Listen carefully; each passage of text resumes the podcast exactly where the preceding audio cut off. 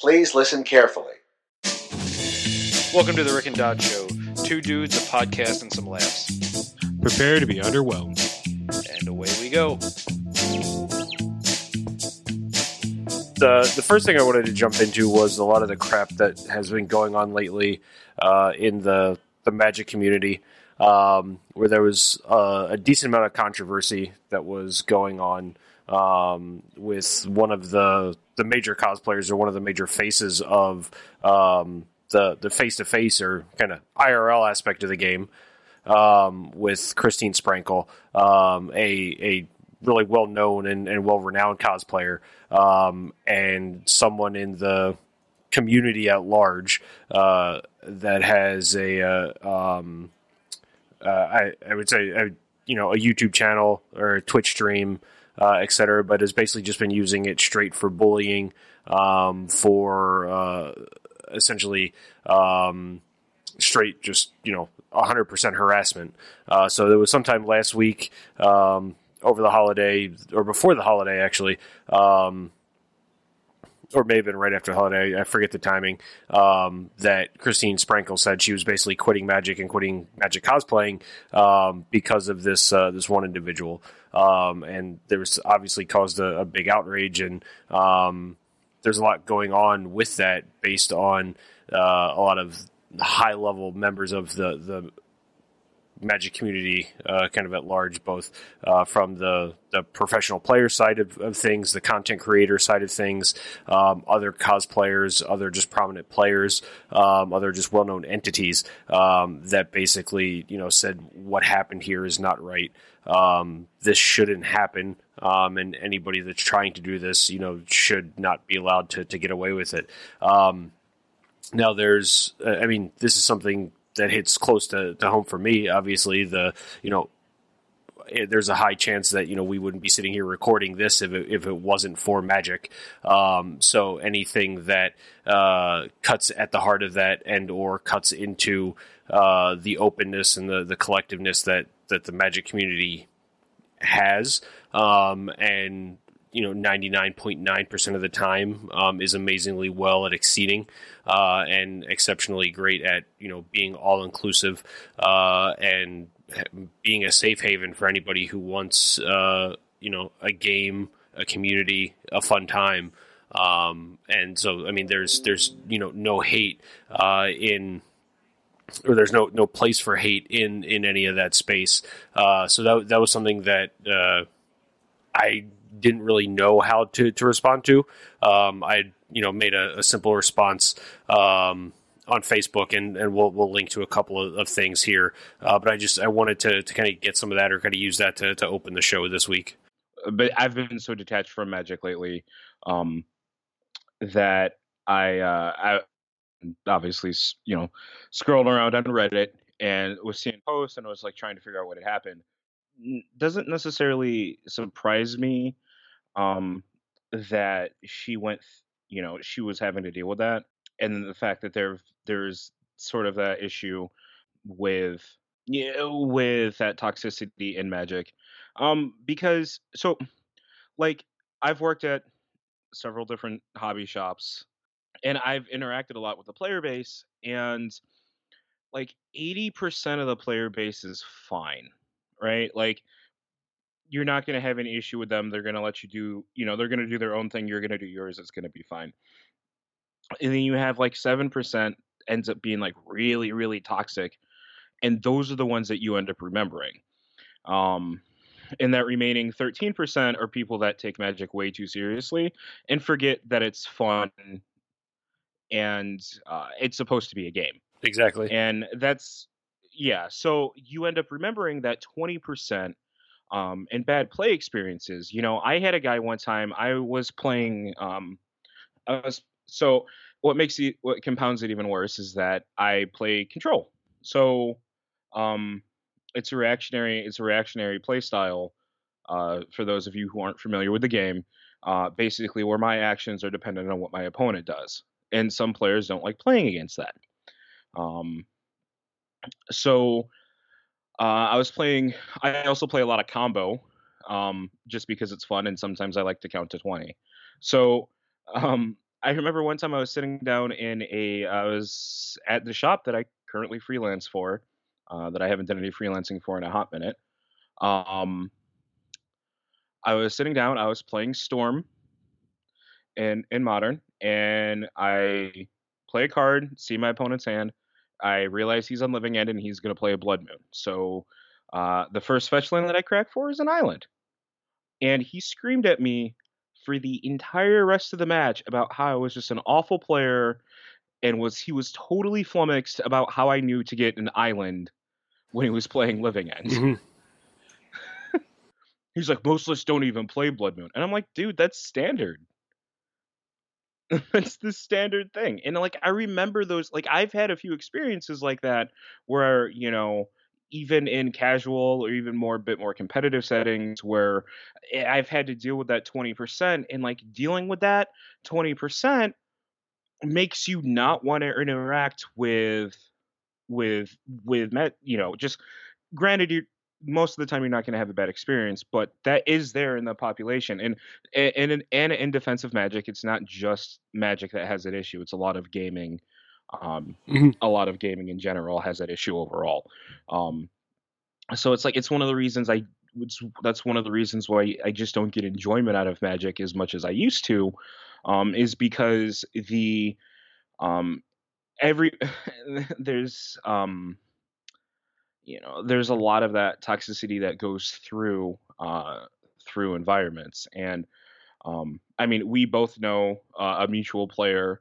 uh, that we uh i'm not going to name any names specifically but uh if you can remember Quiplash that Quiplash game we played Mhm.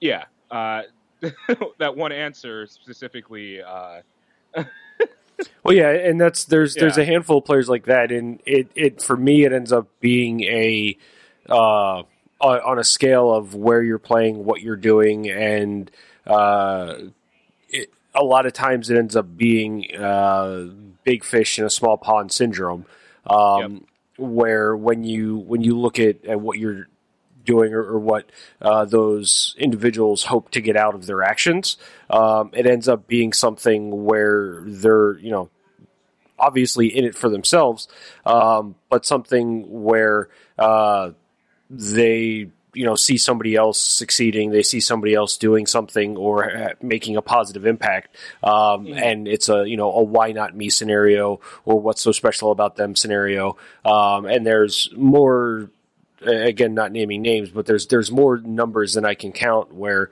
um, in both you know local instances and then even with just the certain individuals in the in the community at large uh, over the you know past number of years um, that that's been a problem. But then when you also look at the game at, through uh, another aspect and you see that the uh, Grand Prix level has been growing, um, you know, nonstop. They've been getting bigger and bigger. Um, maybe not necessarily the main events, but the the uh, Attendance, uh, the yeah. attendance of the overall weekend um, has been consistently growing, with a focus on using cosplayers as a uh, ambassador for the game, um, with the focus on having the additional art there um, and artists come and, and support the show. So it's not all about playing; it's not all about coming and spiking a tournament.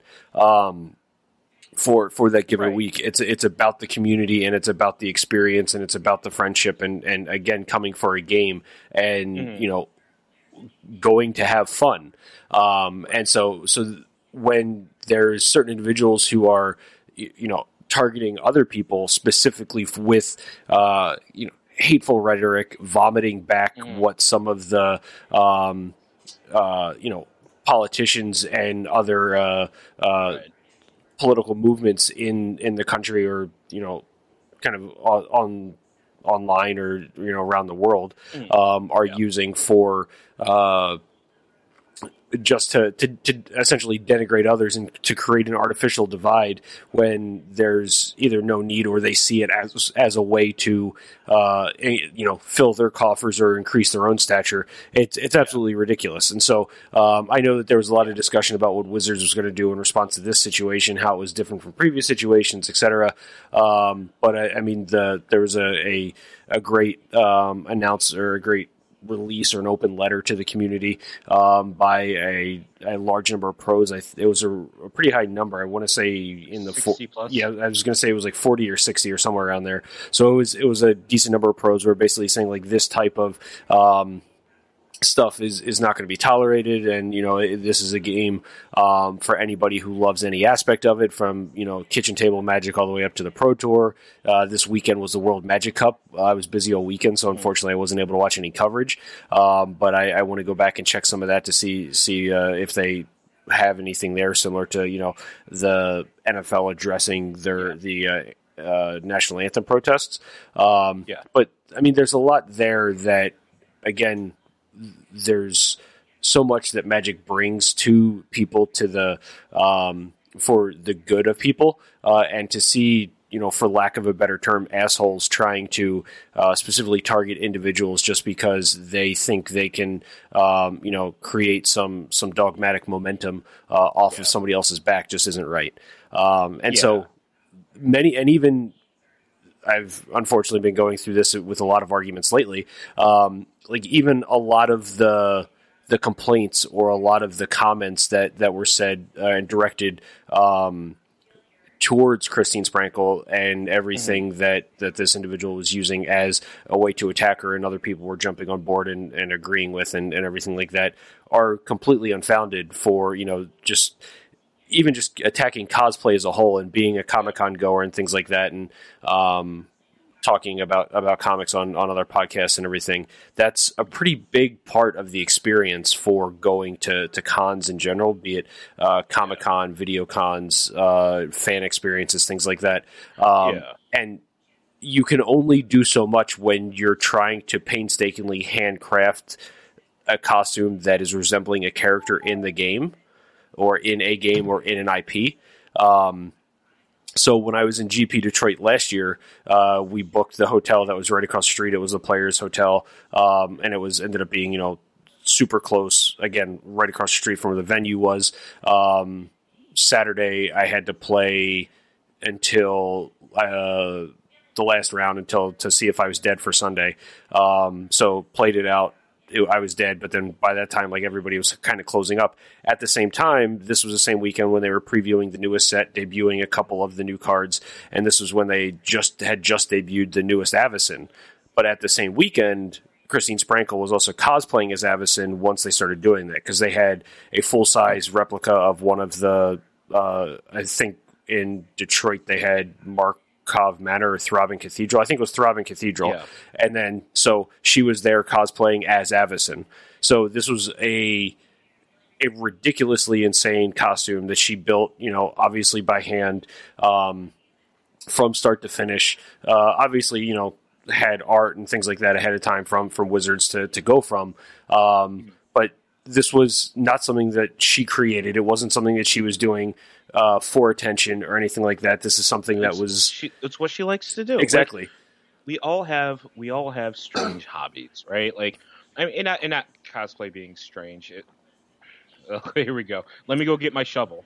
So, um, Well, it, No, like- it's a it's a hobby that you know in general you're in the minority of where not everybody likes to, or it's not you know mainstream. Where again, just in general, yeah, playing Magic isn't essentially mainstream. Cosplaying Magic isn't Right, essentially right. mainstream. So yeah, it- it's Right. the same thing. you know, and it's just it's it's you know it, it's something. I, I always think that the you know as just think about it, like these last few years, uh, Magic has really become a microcosm of of sort of uh, uh, America on a whole, with some of the issues of uh, you know, um, you know some of the unscrupulous things that have been happening in in Magic.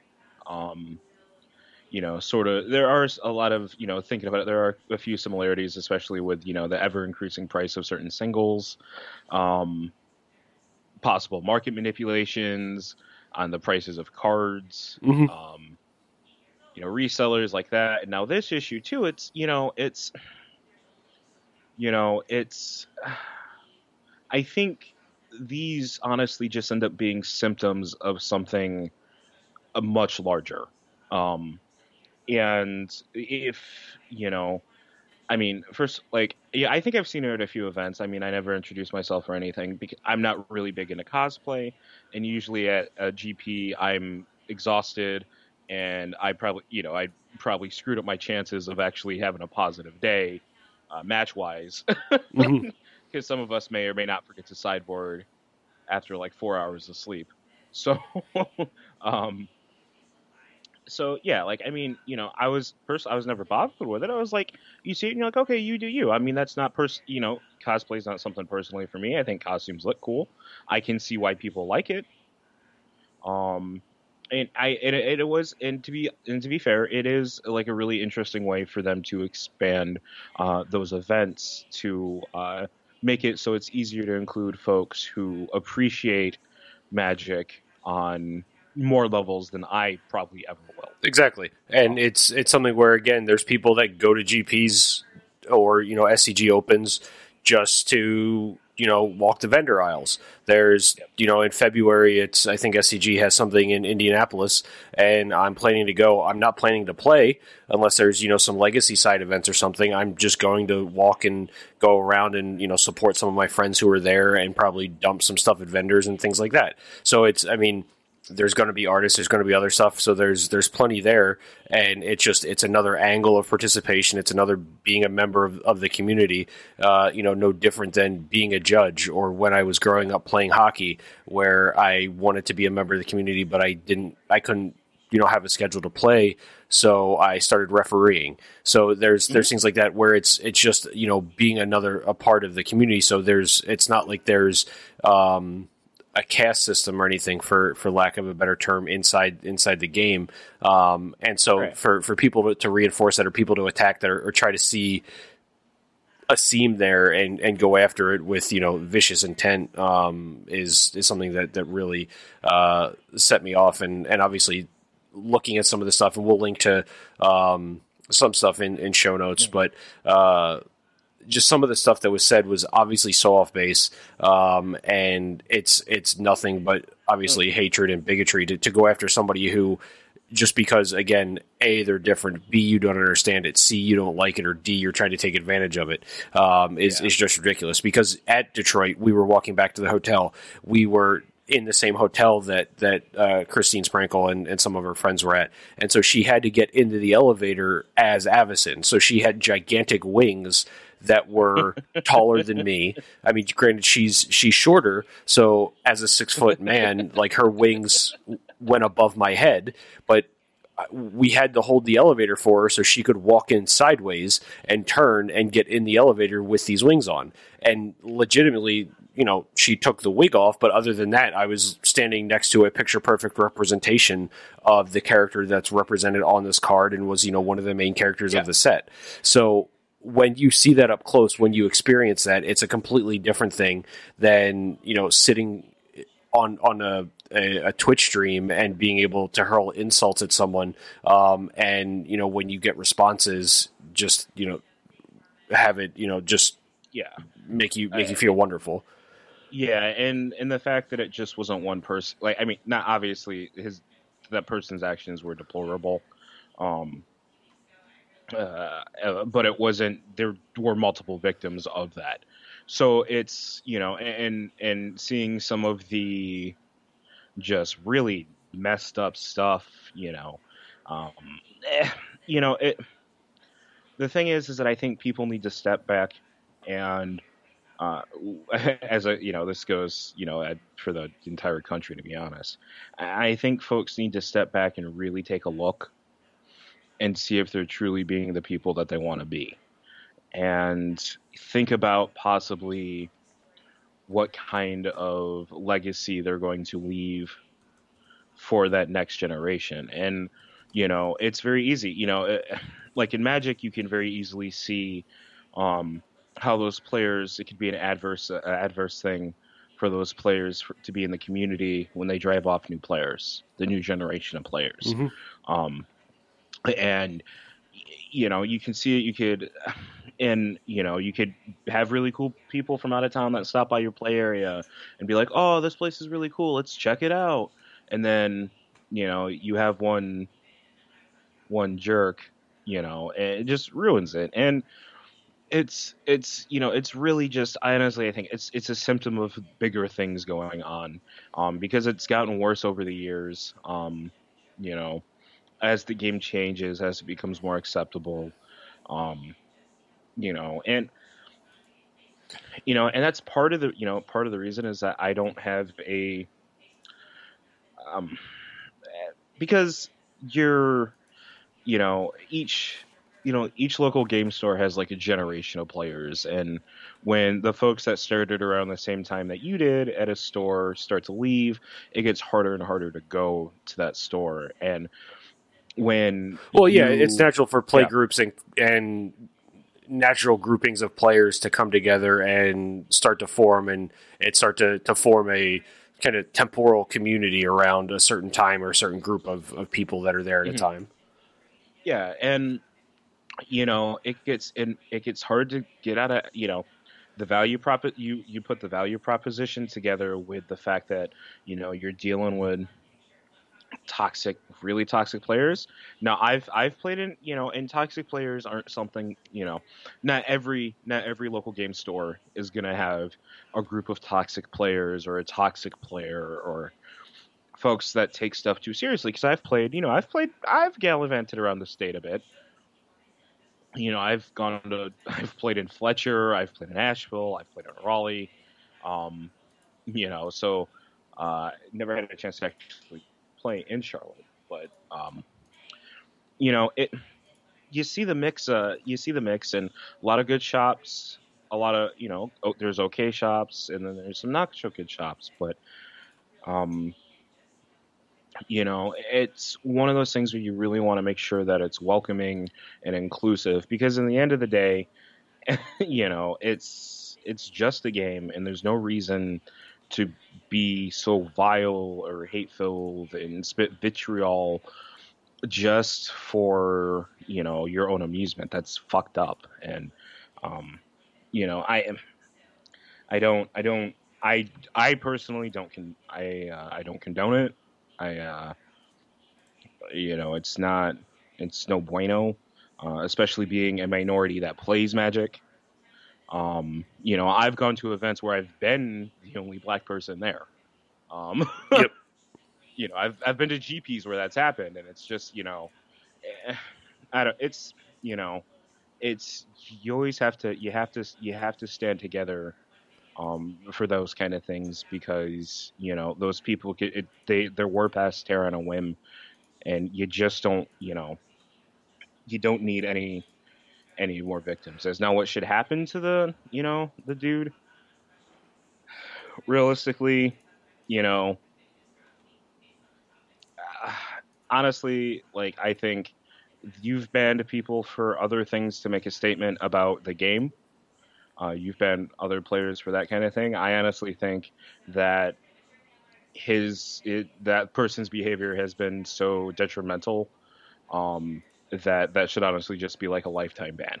Well, yeah, I think that that's that's probably uh, a you know a, a first step, but then as some of the recourse and other folks have said, um, where like he's not he's not worried about DCI sanctioning and stuff like that. So obviously a uh, um, a lifetime ban is is pretty uh, cut and dry as far as you know step one.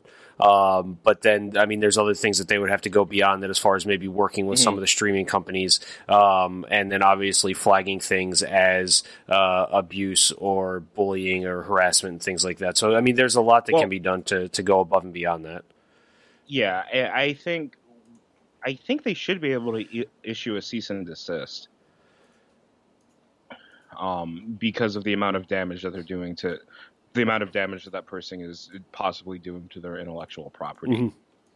and the fact that it is just basically out of a it's specific, specifically malicious.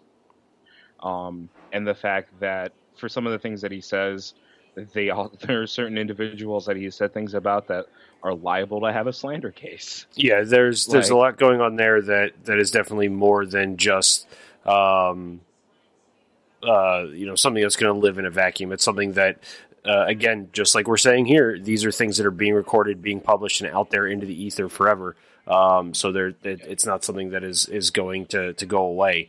Um, but I mean, like you were saying, that some of this stuff is going to be there, uh, and some these people exist. These interactions will happen. Um, there is, you know, shittiness and you know cockroaches in, in part of uh, you know facets of life or in, in certain communities. Um, but then it's you know it's up to the people that don't want to put up with that to you know call it out, um, make a stand on on something, whether it is a soapbox or whether it is a you know a platform um, to to come out against that. Um, and so you know that's where I just wanted to open this week with whatever little uh, yes. you know stance and, and kind of audience and, and megaphone that we have here to to kind of do that uh, as well. So if there's anything out there similar to that that um, in you know the magic community or, or your hobby community of choice that is need help with or, or anything like that um, there's there's you know many people to listen, many people to be there that you know know that uh, you're there for your enjoyment. You're there to to be accepted for who you are,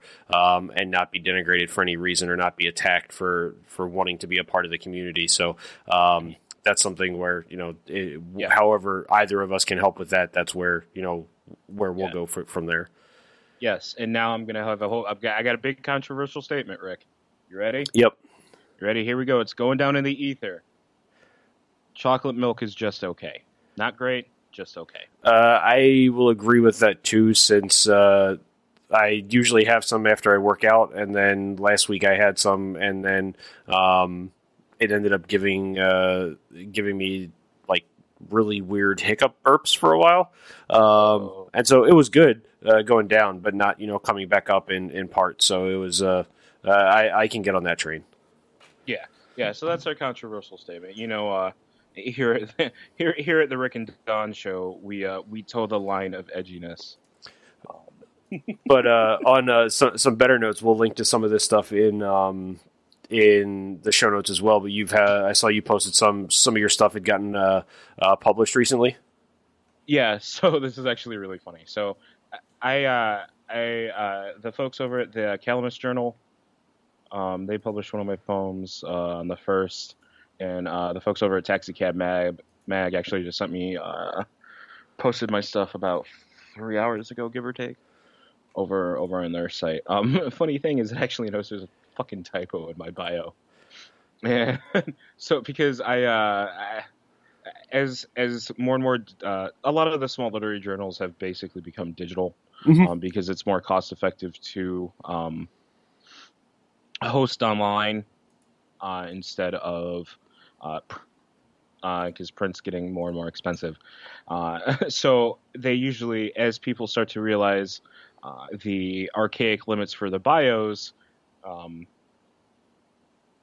uh, are start they're, they're starting to go away. Now you're not going to get 300 words. Uh, but you know, it, it was. I've noticed over the over the couple years that it was about 50 you know now it's 75 maybe 100 mm-hmm. um so i added more and i just forgot to change a change a thing in it. And i was changing uh, from one perspective to a, the next in it and i fucking forgot i forgot to finish the rest of the, the sentence. Um so to change the rest of the sentence. So that's funny. So it's gotten by uh i'm gonna change it now obviously. Um but it's gotten by two, different editing staffs. That's what uh, I wanted to type up a, a meme. I created a little meme today based off of uh, um, the uh, or um, yeah. You, you, we'll start over. I created a meme um, based off of uh, the college football playoffs, um, and before I posted it, like you went to one of the meme generators and just typed it in, blah blah blah. But before I posted, like I looked at it like three times just to make sure, because that's you know generally the way it is today. Like with everything, it's just like I type it up, hit send, okay, whatever. But then like that's like the last thing you want to do is type up a meme to you know be something stupid. Um, and then it ends up being something where you have a typo, so you look like an ass in, in the long run. Um, and so, yeah. Yeah, so it's um it's fun. So you know, I um I sent that uh I sent that stuff out. I think May uh maybe mid November ish, but um yeah, you know, it's just uh you know it's got to get stuff out there. I actually do a really bad job of um some of my my peers from Queens uh, would always were very meticulous about their submissions, uh, keeping track of where was sent, you know, where what poems were or what work was sent, and, and that kind of stuff. Even spreadsheets, lists. Um, I don't do any of that. Um, I sh- and, and I should, but um, I haven't actually started to send my work to like the next level of journals yet. Mm-hmm. So whenever I send something, it usually gets accepted. Um, like my acceptance rate on Duotrope right now. See. Let me pull up my account. Control panel. Whoops. It's deadlines. Your submissions. Yeah, my acceptance rate is like 66%, which is like nuts. Yeah, I mean, I would say, I mean, if, from my opinion, for someone being outside looking in, that would be something that's a pretty decent or pretty good acceptance rate. Yeah, the it's usually like like 10. Mm-hmm. So, yeah. Like uh, and to be fair, it's like I'm not, you know, I don't go you know, I haven't started sending to a lot of like uh a, a lot of the hard, you know, like I'm not sending to, you know, uh Tin House, you know, um, or you know, like you know, you know, poetry. Um, you know, it's just a lot of the smaller journals, and you know, I'm like I I, I do that that way because I'm looking. I'm still trying to learn how to deal with different editors. Um, Yeah, I mean, each one I would imagine would be a different you- relationship in inside of its own Yeah. what they're looking for and things like that. Yeah, I um because I've I've sent places that I've had my work uh published in certain places where and I don't like the I haven't liked the way that they've handled my my work. Um I sent to one place, uh they published a couple poems um and didn't even uh put my tag me right in the notes. So uh for their website. So if someone were to go to look for the poem, it wasn't even under my name uh, because they just got my name completely incorrect. Uh, so like that was cool. Um, that place, I did not like the way they. I really like, um, which was kind of a bummer because I like read a lot and they were very particular about retaining um, the first rights, first publication rights to my work. Mhm. Um, eh, of course, they didn't fucking pay me anything, but um, they were very, you know, you can't publish this like you can't publish this anywhere else for like a like I think it was like three or four months or some six months maybe. And I was like, okay, well, I wasn't going to. And then you can't even accredit me right in your notes. So in case someone who enjoys my work goes to your site to find it, they could find it. Like, I mean, that's you know, I've had a couple of those instances. Um, I think these were the number 14 and number 15th different the 15th different journal that I've dealt with. Um and you know they're you know um they they've done it pretty well. Um I always like it, it um one of the things that I always like is when they go um if they take the little extra time to actually find me on Twitter um that always makes me smile a little bit inside.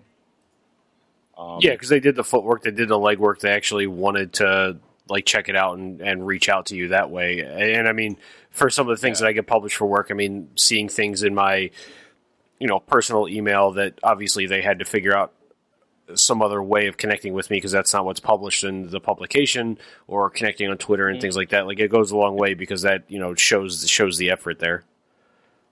yeah and it was like it was pretty cool like um uh both calamus um you know there are certain tweets that uh, or certain ways that things are presented um that can really make the thing is it's like you're you're a small if you're a small journal you want to make sure that the people contributing to your journal um you know feel um feel appreciated.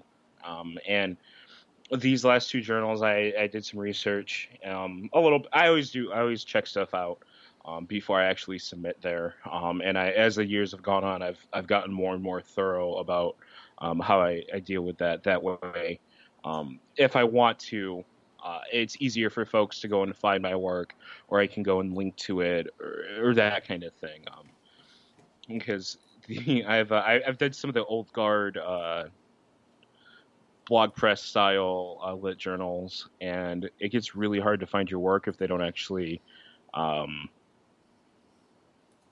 take care of it or uh, organize it properly. Yeah, there's there's no difference there between stuff like there and a lot of the technical stuff as far as being able to have it curated or have the attribution correct so that things are able to um, be found later on a couple of you know months down the road or things like that where it's not just um, yeah publish it okay now move on to the next one it ends up being something where when somebody does find it through a search or through being linked from somewhere else and, and having all of that stuff that that is a big thing um, because it goes a long way for you to want to come back and publish again um, as opposed to just it being a fire and forget type thing. So that's what I, I experience that all the time with with you know the technical journals that I'm technical journals, technical blogs, publications for that that I work with.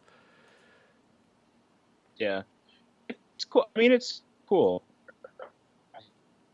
Oh, am I not following these people? How does this work? Sorry, I, I started to, to dive into uh, dive into Twitter. Um, but yeah, so I mean, it's a. Follow her? She always has great tweets.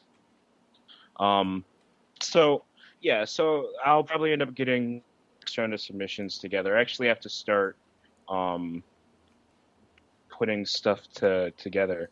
I actually, believe it or not, I actually came up with the working title, uh, the actual title uh, that I think I'm going to go with for the first uh, collection that I've got together um, that I'm in the process of editing and and moving poems around in. Nice. And it's a yeah. Um, it only took me. This is actually basically my thesis from Queens.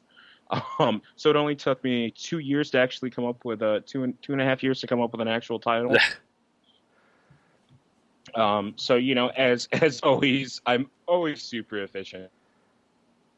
Um, yeah, but it's uh, cheer, uh, cheer, uh, cheer. I can never pronounce this. Um,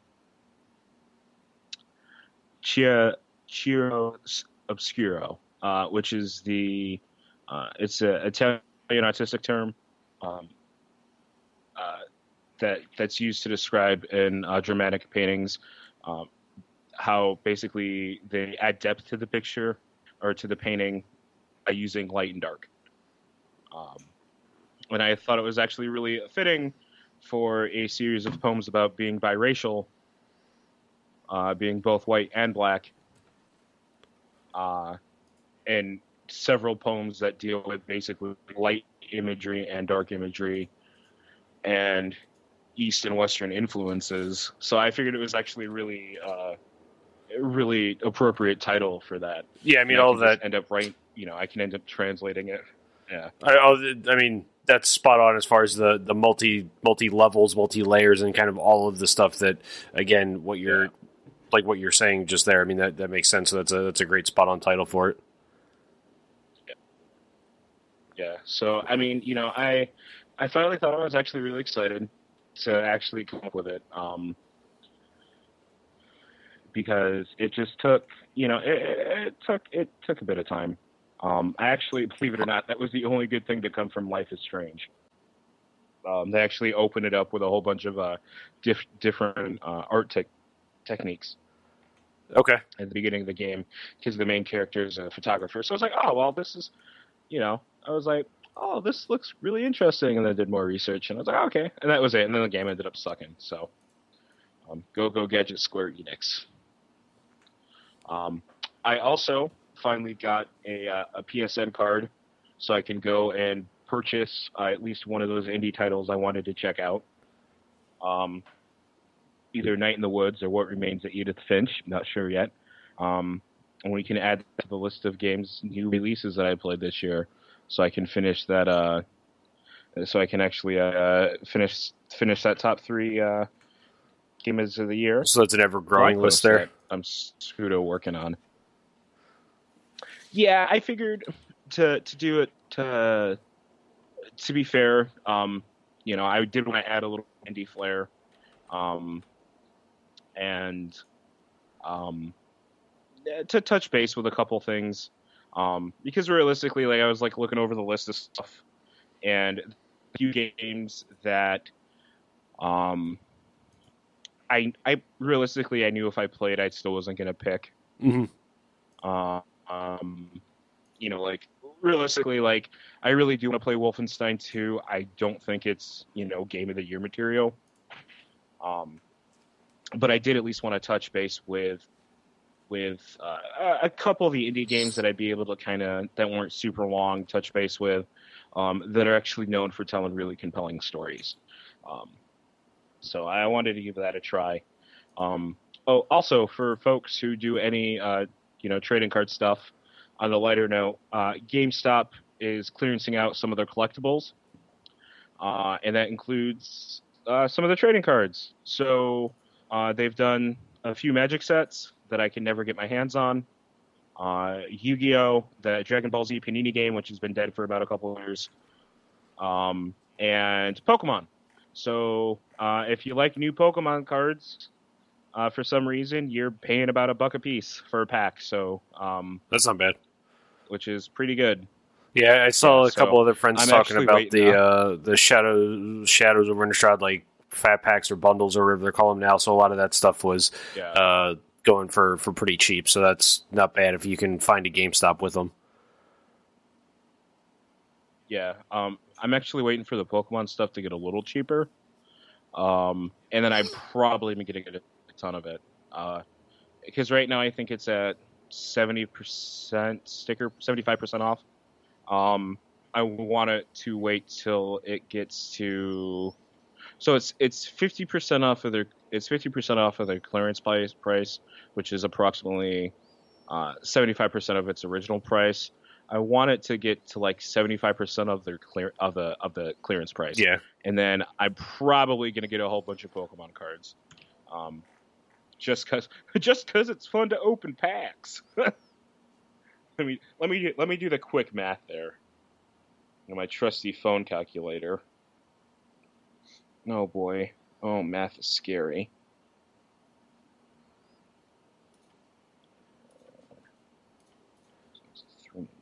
Three ninety four. Oops.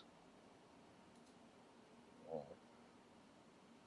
times point two five. That's what it is now. Yeah.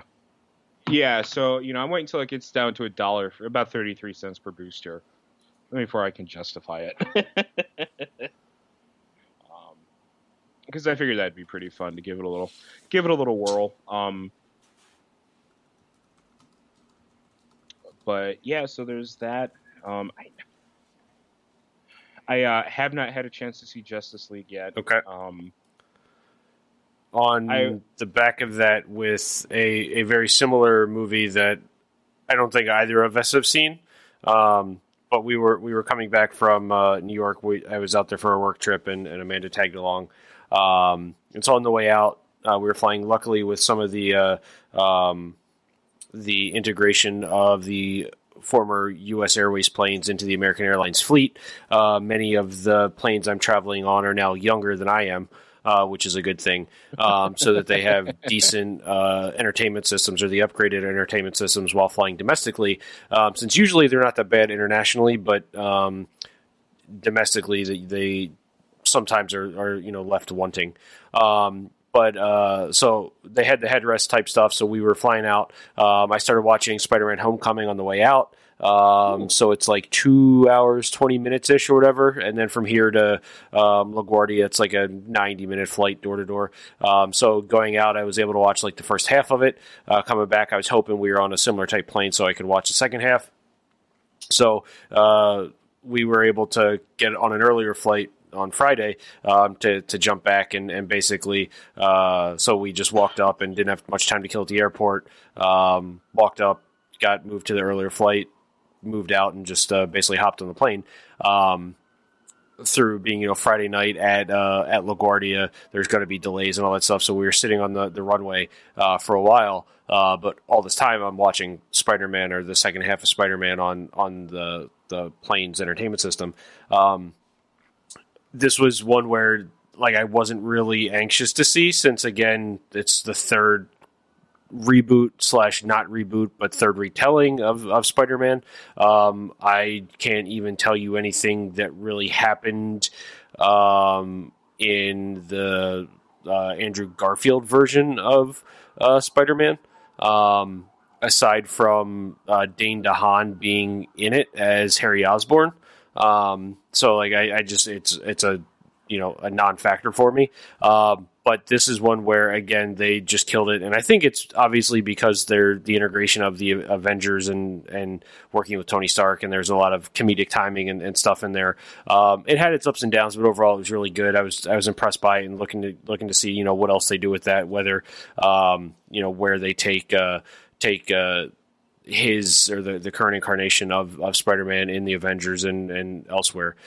But so I was able to get through the movie, um, and then now I have a dilemma because I've got about an hour and 20 minutes left before the, the plane's supposed to land.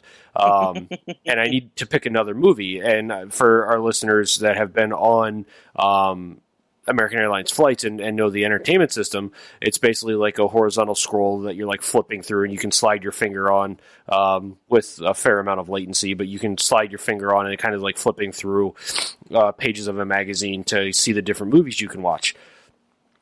The it movie finished, it goes back to that screen, so I can see that there's Spider-Man: Homecoming, uh, it, the one that I'd selected, and then so two to the right, that's kind of a little bit shaded. Um, is Transformers: The Last Knight. Um, oh my goodness! And so the only uh, the first thing that came to mind when I saw this was uh, your pre-review of this uh, back over the summer. You know, back I think that may have been the May timeframe now. Um, and so this will you know will circularly link back to to that specific episode. Um, but that was one where uh, I I've never really had um, that much thought about what movie I was going to watch. Um, I didn't know if I wanted to subject myself to Transformers the last knight um, because all I could hear was, you know, it's Anthony Hopkins, and then uh, you're 100% spot on um, you know prediction and interpretation or i guess uh, impression of optimus prime being evil and then uh, having a problem uh, of being able to make him not evil. Uh, so i mean I, I, had the whole movie before i even watched it. Um, so there really wasn't I, there really was no other choice for me to do except go and watch baywatch um, yeah. so, uh, so I, I, ended up watching Baywatch for an hour of that and loved it and laughed hysterically um, to the point that Amanda was telling me to stop laughing because I was annoying the plane. Um, and I, I, think that was a, a, much better choice than watching Transformers the last knight. And the whole time I'm watching that, watching that, and making the active decision to not watch Transformers, I could do nothing but, but think of you and your pre-review. So that was that was a good flight that's so funny you said that because so I have just been I have been I have been king procrastinator over here, and last Sunday on FX. Uh, so I've been so uh, side note I've been running out of things to watching streaming services. Um, so I've been watching cable TV because we have it, and um, what happens is I've been lured to like FF, uh, FXX. Yep. Because of the Simpsons, random like blocks of Simpsons that they'll show. Um, but somehow I got rope doped. I think it was last Saturday, and I watched like two and a half Transformers movies, and it was so bad. I just absolutely, it just I absolutely disdain Shia LaBeouf as Spike Witwicky. Um, it was so bad, and just seeing like these Michael Bay catastrophes, um, just in full. I mean, oh absolute splendor. Oh my god! Uh, just there's a. I've only seen one episode of Family Guy in the last year or so that has actually made me laugh. Um, it, this last season they did three different parodies. Uh, they did a like basically like a pseudo clip show, but um, they did three different shorts with three different directors that they basically parodied. Um, uh, one was Quentin Tarantino, uh, and his weird feet stuff's probably going to come out any day now. And um, uh, Wes Anderson and Michael Bay. And so I'm watching these movies. Like they were actually they were actually really funny because there they were spot. There it was actually some of the best parody I've seen out of Family Guy ever. Mhm.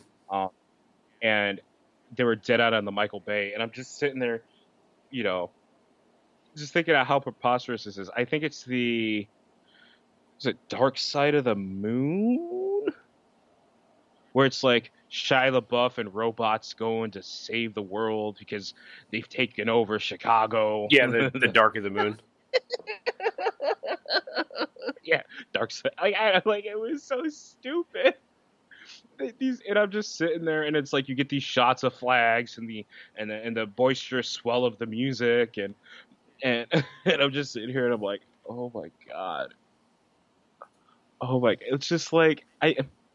Those movies are what I imagine a little kid would like when he's playing with action figures would do. Except this kid has like some really awesome action figures and some lameo human ones that don't like aren't as cool as the robots Yep. that he's got. Exactly. But he's like, but we all have we all have to play with them. So uh yeah, like I mean those movies are just absolutely so ridiculous and like they're really not well made. Like eh, they're not good movies. And Well, I, I mean, I think we talked about that before. I mean, that was kind of one of my reasons for not ever caring about them is I can never understand what's going on because I'm just watching them, and Yes! it's just like massive metal sounds going around and then balls of metal exploding. Um, so that's what, like, I, again, I didn't really need to watch that in. Um, uh, in the airplane where there's no way in hell I'm going to be able to decipher what is going on when they're the transformers are rolling around on a little like six by four screen in an airplane. Yeah, the uh oh my gosh. The I just like it's so funny. Like I literally was watching that movie and there are several times where I'm like, what's it, the, what what's going on? Like it's just so Oh my gosh, like I don't know who's hitting who, who's going after who, like where, like did they go through why a does it all wall? matter anymore? Yeah. And I mean, like they've showed like, Like, them using cuts of, and I, I understand like reusing footage and stuff like that, or re, like reusing material that you have, but they've like used like overlaid like transformers on top of like video or like footage from the Island mo- that movie that was a number of years ago. Um, so it just, I mean, when you're really kind of phoning it in, um, it ends up being like it, it comes through in in the long run. When all you're doing is having um, you know basically what sounds like throwing an iphone in a blender and then overlaying that on top of some fancy graphics uh, no granted it's a mass simplification but you need to have substance to the story and not just some you know whiz bang uh, super powerful uh, graphic type stuff. Yeah, I mean, you know, it's if you you know you like those. I mean, every eh, different strokes for different folks, but like, um, it's like I just those movies are just such a mess. Uh, I mean, it, the fact that I, I stopped watching the it's what's what's the one with Kelsey Grammer in it. There's like six of these movies now. It's like nuts. There's like five or six. transformers Yeah, uh, it could be last night i don't remember kelsey grammer being in it i saw um, the previous one so whatever the fourth one was uh, that heavily advertised the the dinosaurs and then there or the dinobots um, and then the dinobots were legitimately in the movie for the last three minutes um, that was the last one i saw so that was i, I think uh, zach and i saw that H. 20 yeah age of extinction um i think Yeah. we saw that like 20 summer 2015 um but Yeah. there was not much else i don't remember much else besides that Yeah, that's where I basically went. Uh, that's where I basically left the house, went to get a pie, eat it, ate that in shame, and watched NHK World Yeah. instead. Um, like that was pretty much it, and it was just the difference of they had this. I was watching this this piece, um, um, the, the title of the piece was basically a phone call to the wind Mm-hmm. or something like that. And there's this small village that was ravaged by that tsunami a while ago. And um, as a part of the grieving, the townspeople, there's this phone that's basically there's a phone booth that's not connected to anything, and these people come and they make phone calls to their loved ones that were taken, uh, who lost their lives in the tsunami or still missing from in the tsunami. And you know, just just to see like just to see something, an idea that's so sad and so beautiful at the same time, in this uh, in this ja- in this Japanese countryside, and then compared it to like this, you know, America, bloom bloom. Like, and I know they're two different. There's obviously two different intentions with that, but just the just the contrast of, of like, you know, it's like. You, no wonder the world thinks we're fucking cowboys. Exact, hundred percent, exactly. Like I, it's, I say it very often, more often than I very much like. Is you know, this is why the rest of the world hates us, type thing. yeah, yeah. Like, I mean, and you know, it's just, uh, I mean, and then this nonsense with the tax bill, net neutrality. Like, man, ugh, this is, I don't know. I just, I don't know anymore. It's nuts. Is there any uh, anything else you had uh, on top of mind this week? Because I think we covered everything that uh, I was holding in and wanting to, to rant and rave on for, for this week. Uh, did you end up doing anything for Black Friday? Did you end up picking up any Black Friday deals? We can close on that as far as a, a recap of what we did last week. Uh, yeah. Um, I picked up uh, uh, Amazon Fire Stick and a copy of Pokemon Ruby. Apparently, Fire Sticks were twenty bucks at GameStop. Uh, I did not know that, or else I actually would have gotten out of the house. um, But who needs pants? yeah, I know. Oh, because I could have gotten them for fucking sixteen dollars. so I had, I had some really, I had some really good points coupons. So um, I got that and a copy of po- Pokemon Ruby, and I've been playing around with the Fire Stick. Um, downloaded a whole bunch of stuff I didn't know existed to it. Uh, fun fact: I did not know you could play like GTA San Andreas on a Fire Stick. I, I did not either. I know that they've been pushing games and I mean advertising what you can do there, but that's uh, you know that's one that's uh, I, I thought would be pushing the boundaries of the technical specs, but I guess that's a pretty good one to, to get on there. Yeah, I um yeah, so it, it made me um so I've been experimenting with some stuff. Uh I've been uh you know doing you know looking into Plex. Um I've been told about Kodi, but I can't find that. I think they took it off the store. Yeah, I think I think you've got to application. side load it. So, um, you know, there's a whole bunch of stuff like that I've been looking at, but it just made me, uh, you know, it kind of made me smile um, when I'm, th- you know, uh, thinking about uh, going away um, with some of the apps you can access like content basically back home, and like it just kind of made me, you know, kind of smile a little bit.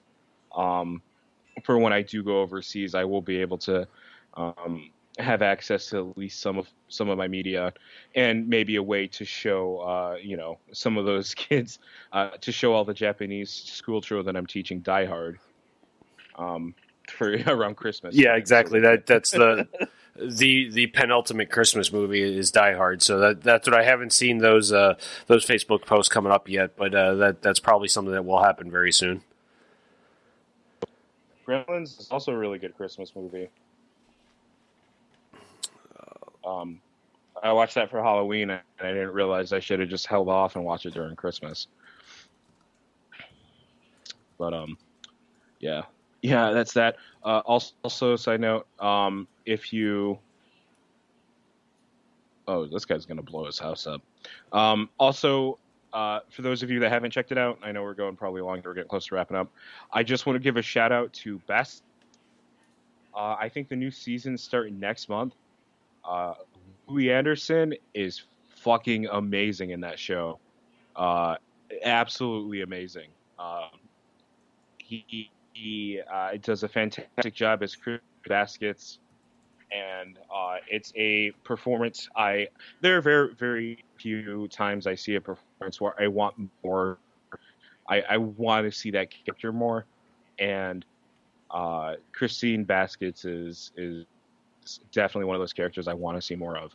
Uh, the entire second season of Baskets basically focuses on her. So, um, if you haven't seen it, I think I think he won an I think he won an Emmy last year for the performance. Um, so it's Baskets is on point. What uh, Uh, what is that? I I know I've heard of it, but I don't know exactly what it is. Is that an FX show, or is that uh? Yep. Okay, it is on FX. Yep. Uh, did you uh did you have to watch any of the Runaways? Uh, yep. So I uh, I caught all those and uh, um, was kind of slow rolling it for Amanda to see if she would like it. Um, and luckily that paid off and, and she's hooked. Um, so uh, so that that's good. Um, and then with the registration that I had for C2E2, uh, we got a free month of Marvel Unlimited. So I downloaded. Um, the digital copies of, of Runaways there to start reading those since most of the local shops and then three comic shops in New York were sold out of the, the trade paperbacks of, of Runaways.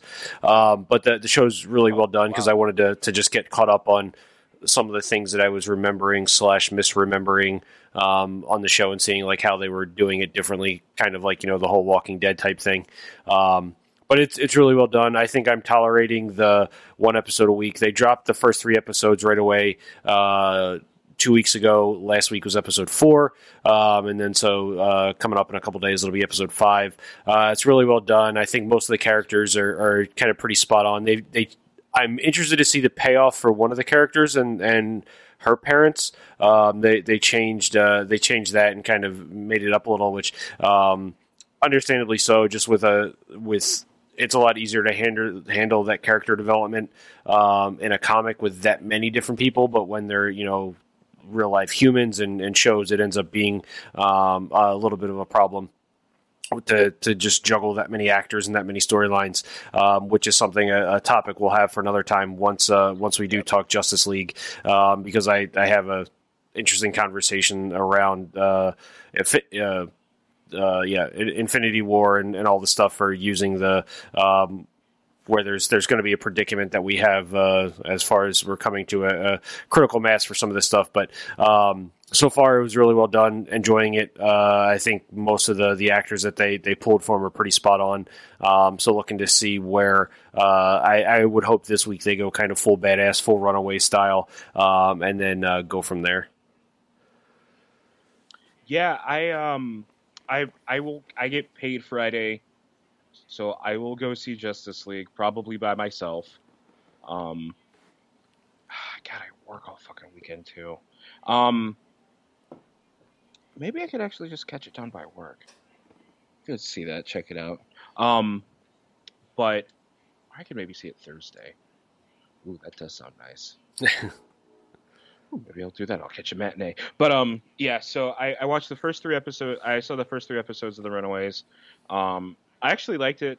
Um, I thought it was pretty cool. Uh, I, I, I like slow. I like slow growth kind of stories. Mm-hmm. Um, that's just more my my alley. Um, it's funny is because whenever I talk about storytelling, I'm literally going urgency, urgency, urgency, and there's like a little bit there, but it's very it's episodic urgency. Um, it's it's all it's kind of different. So well, and that's um, a, similar to the kind of the uh, Infinity War Justice League type thing.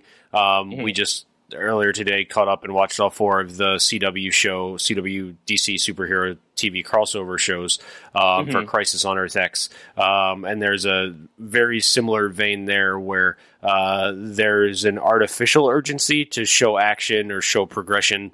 Um, but then when you take a step back and look at what's going on, um, it's just filler um, so that there's there's not a lot that gets done um, that actually needs to be uh, to to kind of uh, progress uh, the majority of what the show is about. Uh, so you have massive amounts of heroes just essentially for our MMO fans fighting trash mobs um, as opposed to you know fighting the villains or whatever. Um, and yeah. so that's what so far without with the the way Runaways is taking it, they're doing character development. Um, they're tackling things in, in a way that is is interesting, and you have obviously these teenagers that are dealing with multifaceted problems, which I think the the first Spider-Man it's movie Pubertus. exactly the uh, the first Spider-Man movie uh, kind of pulled off uh, pretty well, um, but then having them all uh, basically handle things differently, and it's not just run in, start fighting, and you know everybody just keeps their fist swinging, and everybody's happy in the end type thing. So I'm I'm digging it, looking to see where they where they go, and hopefully they uh, they runs for a couple seasons.